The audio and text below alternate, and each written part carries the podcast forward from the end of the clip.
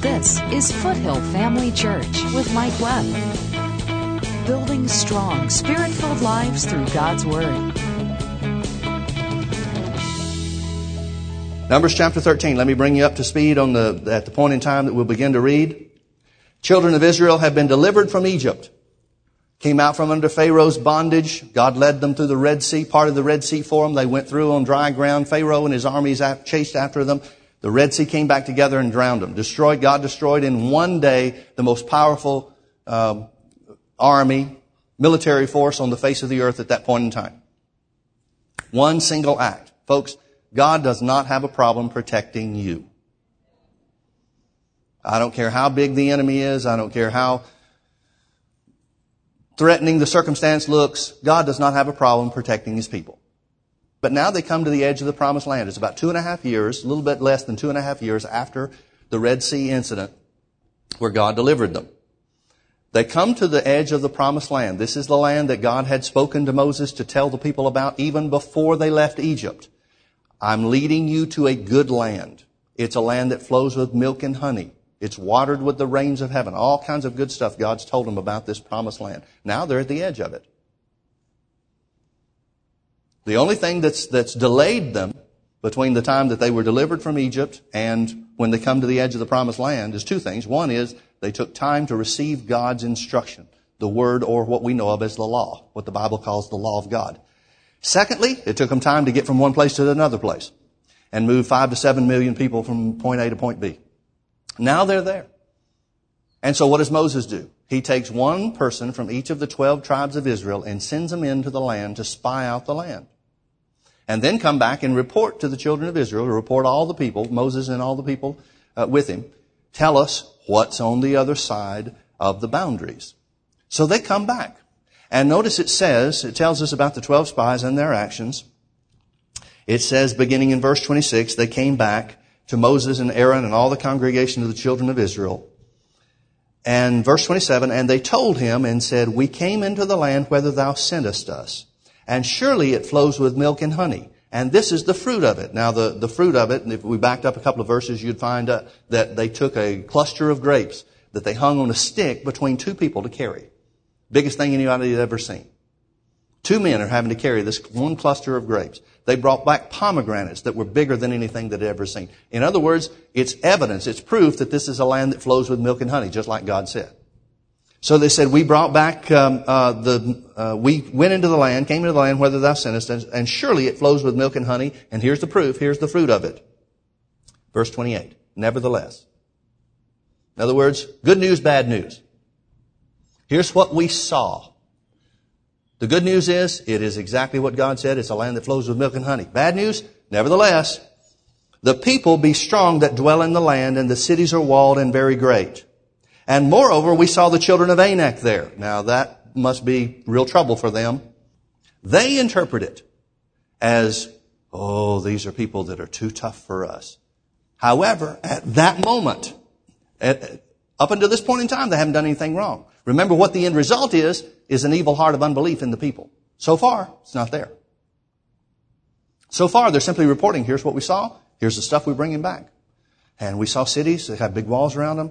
We saw strong people that lived there. We saw the children of Anak. We saw Amalekites. We saw Jebusites. We saw all, all other kinds of people. But up to that point, nothing has been done that indicates an evil heart of unbelief. And immediately Caleb jumps in. Caleb stills the people. Folks, I want you to understand the things that you see are designed by the devil to stir your emotions. Please understand that's how the devil's always going to try to work against you. He's always going to try to bring thoughts to stir emotions. Caleb stills the people. What does that imply? It implies that the people are starting to get worked up. Oh no. The children of Anak are there. The Amalekites. The Jebusites. The Canaanites are there too? Oh no. And they've got cities. People are starting to get stirred up. But Caleb steps in immediately. And Caleb stilled the people before Moses and said. Everybody say the word said. said. Please keep in mind that what we saw about the principle of faith in Mark chapter 11 verse 23 was all about whosoever shall say. Your words are hugely important. if you're going to keep your heart from doubt, it really comes down to controlling your words. Now hold your finger here in verse, or in uh, Numbers chapter 13 and turn with me to Proverbs chapter 18. Verse 21. Death and life are in the power of the tongue. Notice it does not say the power of death and life are in the tongue. No, power is not in death and life. Power is in the tongue. Death and life are in the power of the tongue. And they that love it, in other words, love the principle of you can have what you say, shall eat the fruit thereof. But there's a negative meaning to that too. Another translation, I think it's Taylor's translation, says it this way. It says, death and life are in the power of the tongue, and those who love to talk will suffer the consequences. Men have died for saying the wrong thing, it goes on to say. But the men that went up with him said, We be not able to go up against the people, for they are stronger than we. And they brought up an evil report. Can I ask you a question? Why isn't verse 32 at the end of verse 29?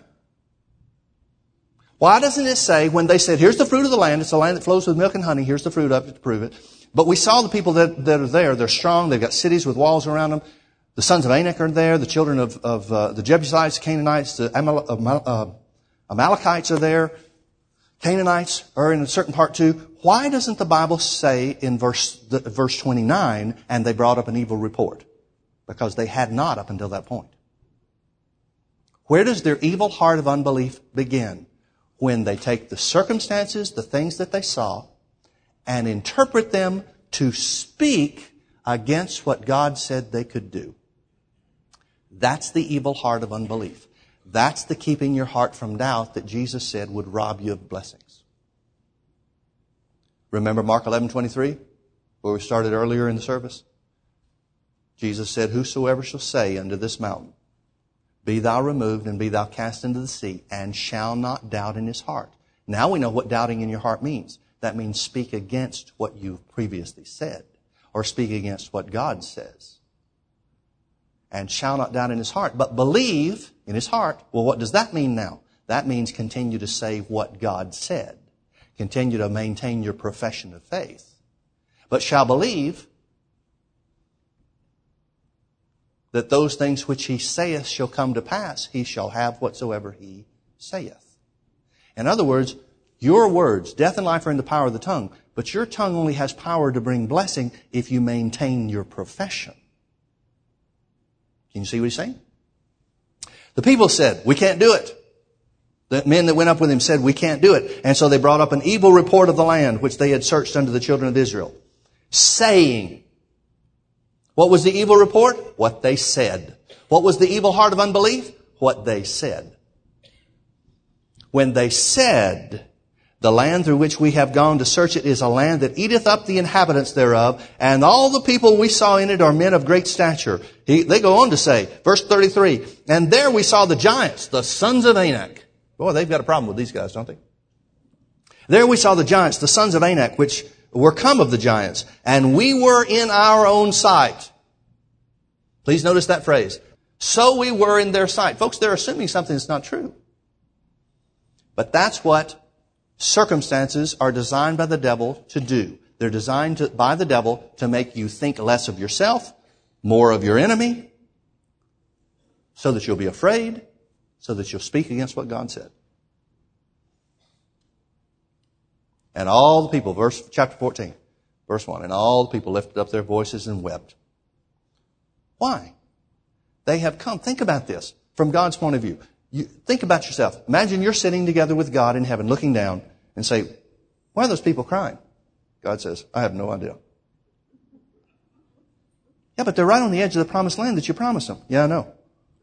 And look what you did to get them there. Yeah, I know. They're right in the place to do what you said they could do and take the land and, and, enter into their possession. And it's your will. Folks, please understand this. It is God's will for them to take the land at this moment. But even in all that, even with everything that the people have done, even though they brought up an evil report, it's not yet too late. How do we know? Because it says, uh, verse 6. It says, and Joshua, the son of Nun, he's the other one of the 12 spies. He hadn't spoken yet. But he uh, is apparently of the same point of view, the same belief as Caleb because now they're joining together. And Joshua the son of Nun and Caleb the son of Jephunneh, which were of them that searched the land, rent their clothes. And they spoke unto all the company of the children of Israel, saying, The land which we have passed through to search it is an exceeding good land. If the Lord delight in us, then he will bring us into this land and give it to us. A land which flows with milk and honey. Only, verse 9, only rebel not against the Lord. In other words, he's saying, you're on the path to rebellion. Folks, please understand this. This is why it's evil. That's why doubt and, and unbelief is evil in the sight of God. It's rebellion against what God said.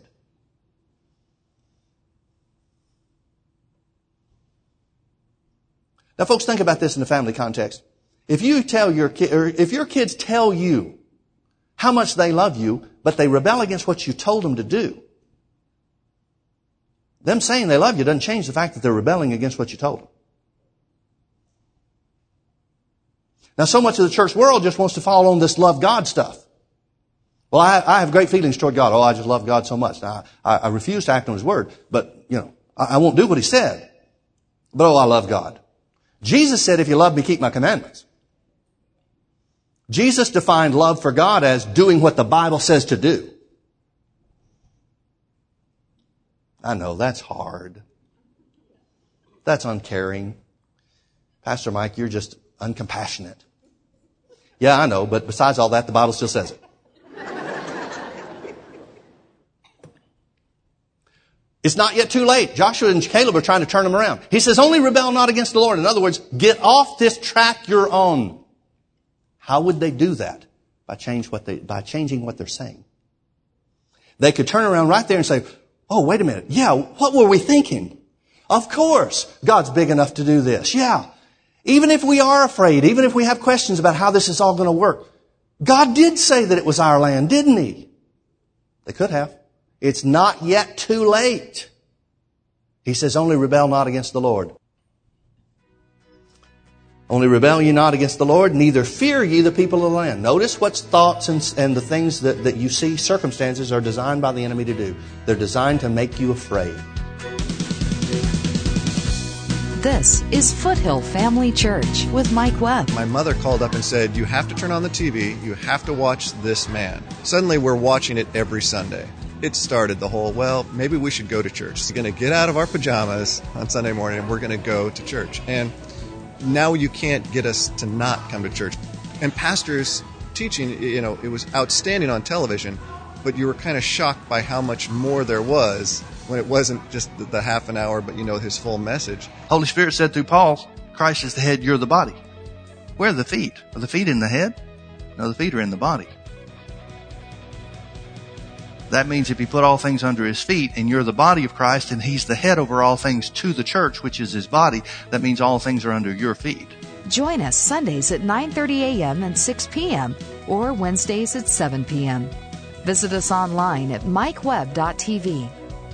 Foothill Family Church, building strong, spirit-filled lives through God's word. Folks, whatever it is you're facing, whether it's the banker, whether it's your job situation, whatever, whoever is behind it, whoever is involved in it, there's nobody for you to be afraid of. God's on your side. You've got a promise. You've got a scripture that says God will take care of you that cannot fail. Yeah, but Pastor Mike, I'm beginning to sink. Then start saying what the Bible says again. That's the time to step it up.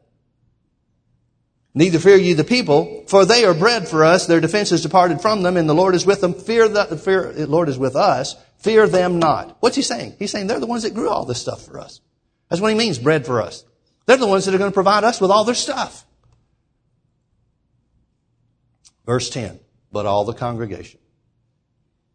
They've got a choice again. Second time they've had the choice. But all the congregation bade stone them with stones. And the glory of the Lord appeared in the tabernacle of the congregation before all the children of Israel. Now God gets involved. God says, I've had enough of this.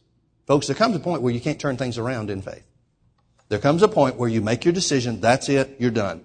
God goes on to tell them, verse 28, Say unto them, here's what he says, tell Moses, Moses, here's what I want you to tell the people. As truly as I live, saith the Lord, as you have spoken in my ears, so will I do unto you. In other words, he's saying, God is saying, all right, everybody in this story is going to get exactly what they said. Now what does that mean? Caleb and Joshua said we can take the land. Forty years later, they take the land. All the people said, well, we wish we could go back to Egypt. That's too late. Maybe we could just die. It would have been better for us to die in the wilderness. What happens to this generation? They die in the wilderness. Everybody gets exactly what they said. Why? Because death and life are in the power of the tongue. Folks, you're always going to have what you say. Positive or negative, you're always going to have what you say. Always going to have what you say. Turn with me over to Matthew chapter 6. We'll start reading in verse 25. Therefore I say unto you, take no thought for your life, what you shall eat or what you shall drink, nor yet for your body what you shall put on. Is not the life more than meat and the body more than raiment? Stop right there and think with me for a minute. Is Jesus saying, never give a thought to your life? Is that realistic? Is anybody ever going to be able to live their life without thinking what's coming next? Does God really want you to go through life and not plan for tomorrow? Well, no, that, that contradicts other scriptures. So what does he mean where he says take no thought for your life? He doesn't mean don't think about things. He doesn't mean don't be concerned, don't give attention to things. He's saying don't worry. So Jesus is saying take no thought for your life. We'll explain, he'll explain what that means a little bit further. Take no thought for your life, what you shall eat or what you shall drink, nor yet for your body, what you shall put on. Is not the life more than meat and the body more than raiment? Now he's going to use examples. Behold the fowls of the air. They sow not, neither do they reap, nor gather into barns, yet your heavenly Father feeds them. Are you not much better than them? In other words, birds don't worry about what they're going to eat, and God has plenty for them. Just like if you don't worry about what you're going to have to eat, God will take care of you too. Verse 27. Which of you by taking thought can add one cubit, we might say one inch, to his stature? Folks, if worrying made you taller, we'd all be a little bit taller. It doesn't work. That's what Jesus is saying. It doesn't work. You can't control things by worrying. So the implication is, why worry? Verse 28. And why take you thought for raiment? Consider the lilies of the field, how they grow. They toil not, neither do they spin. And yet I say unto you that even Solomon in all of his glory was not arrayed like one of these. Wherefore, if God so clothe the grass of the field, which today is and tomorrow is cast into the oven, shall he not much more clothe you, O ye of little faith? What's he saying? He's saying God will take care of your food. God will take care of your condition in life. God will take care of what you have to wear. He'll take care of where you have to, to live. God will take care of those things. Verse 31, Therefore take no thought saying. What's the difference between legitimate planning, making preparations in life, concerns that we have. When I say concerns, I don't mean worried by that, but I mean giving proper attention to the things that we, that we have to do where our jobs are concerned, where our houses are concerned, where our families are concerned, where our personal appearance is concerned. Where does the, where's the dividing line between proper and appropriate attention to those things and worry differentiate? Where, what makes the line between those two? What you say. Therefore, take no thought saying. Now, folks, let me stop right there and show you that Jesus is telling us a principle. There is never a thought that comes to your mind that can stop your faith. There is never a fear that comes to your, to your emotions that can stop your faith from working. Why? Because the, death and life are not in the power of the mind. Death and life are not in the power of your emotions. Death and life are in the power of your tongue. The only thing that can stop your faith from working is you saying something contrary to the word or something that contradicts the faith that you've exercised before. That's why Jesus tells us the principle. Therefore, take no thought saying. In other words, he's showing you He's faithful, consistent all the way through the scripture, consistent to show you it's what you say that will govern you. Sure, you may have concerns. I've got bills. I've got some bills. We've got vacation bills. Okay, what are we going to do? That's extra money. How are we going to take care of this? I'm thinking all these things while I'm on vacation. All right, where, how are we going to do this? How am I going to work this out? How am I going to do those things? Okay, that's appropriate. I don't want to go in debt. I don't want to, you know, leave credit card bills stacked up where I'm paying people money for using credit cards and stuff. So you think, how am I going to do this? How am I going to shuffle, this? How am I going to make sure that this is done and that's done? What, did, what makes the difference between appropriate attention and worry. What you say. What you say. Therefore take no thought saying, what shall we eat? Or wherewithal shall we drink? Or what shall we drink? Or wherewithal shall we be clothed? For all these things do the Gentiles seek. For your heavenly Father knows that you have need of all these things. But seek first the kingdom of God. Folks, what is the kingdom of God? You can't find anything as a definition of the kingdom of God that doesn't include His Word. Because the Word of God is that which reveals the kingdom of God to us. It's the revelation of who God is and what God has done and what belongs to us and who we are in Christ. You can't find any legitimate definition of the kingdom of God that doesn't include His Word. What's He saying? He's saying put the Word first. He's saying the same thing Proverbs 4, 24, 20, verse, uh, verse 20 says. My son, attend unto my words. Seek first the kingdom of God. Incline thine ear unto my sayings. Let them, my words, not depart from before thine eyes. Keep them in the midst of your heart. For they are life unto those that find them and health to all their flesh. What's that, all that mean? Proverbs 4 verses 20 through 22 is an elaboration on seek first the kingdom of God. Now why do we do that? Verse 23, Proverbs 4, 23. Keep your heart with all diligence, for out of it, out of your spirit, flow the issues of life.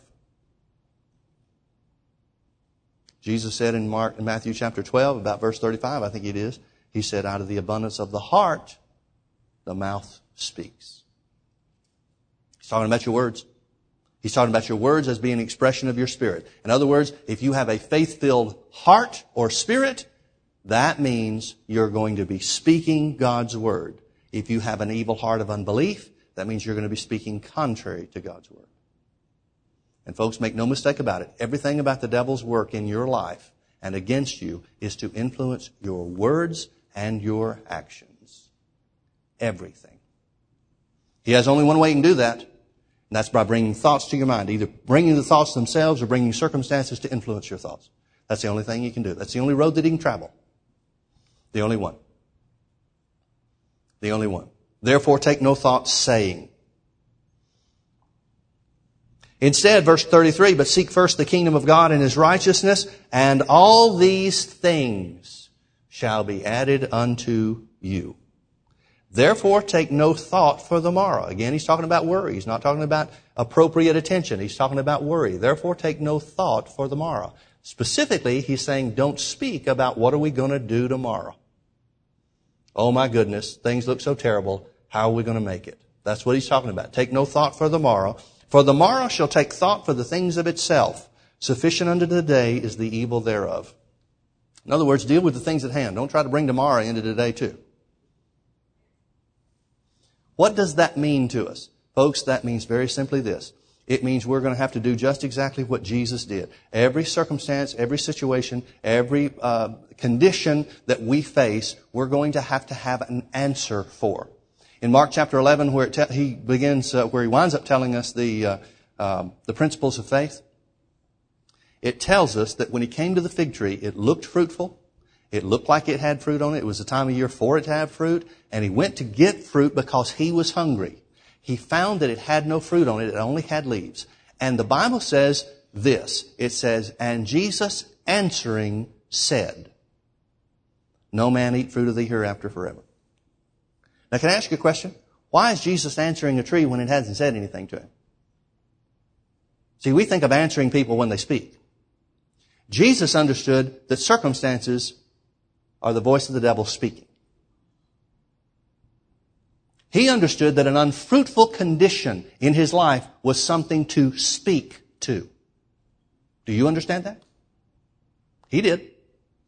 Jesus answered the tree that represented unfruitfulness and lack in his life. He answered it and said, no man eat fruit of thee here for, for, uh, hereafter forever. In other words, he's saying, you may not provide any fruit for me today, but this is the last individual you'll never provide fruit for. Next day, dried up from the roots. The point is very simply this, folks. Every situation. And here, this is the key. You remember over in uh, 2 Corinthians chapter 10? It says, the weapon, we war, uh, though we walk in the flesh, we do not war after the flesh. For the weapons of our warfare are not carnal, but mighty through God to the pulling down of strongholds.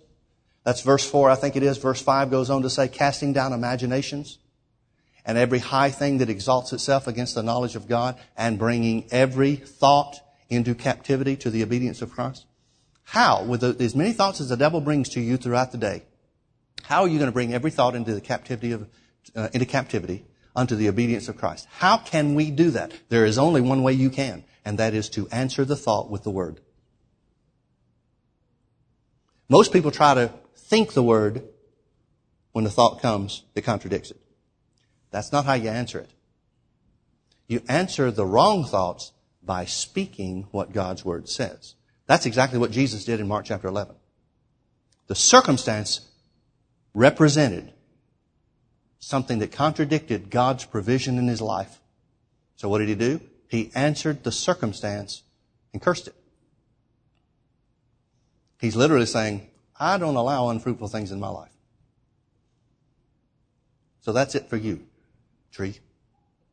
Some people start feeling sorry for the tree. Poor old tree. Give me a break.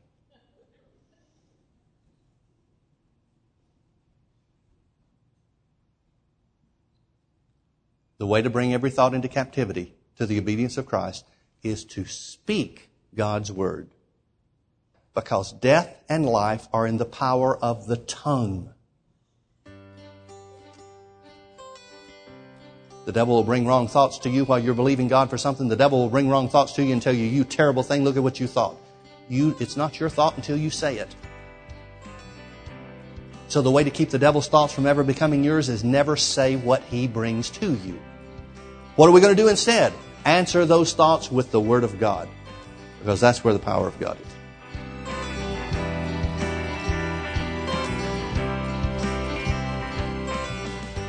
The Bible says that the two elements of faith are to believe in your heart and to say with your mouth. Your words carry power in your life. Jesus went so far as to say that we would have whatever we said. Come join us at Foothill Family Church as we learn to speak God's Word. This is Foothill Family Church with Mike Webb. Holy Spirit said through Paul, Christ is the head, you're the body. Where are the feet? Are the feet in the head? No, the feet are in the body. That means if he put all things under his feet and you're the body of Christ and he's the head over all things to the church, which is his body, that means all things are under your feet. He's there to administrate. We're here in the field. He's at the home office. We're in the field. That's the only difference. We've been given his authority to use in the field. We've been given his place in the field. We have the same place with God holy and without blame, as Jesus does himself.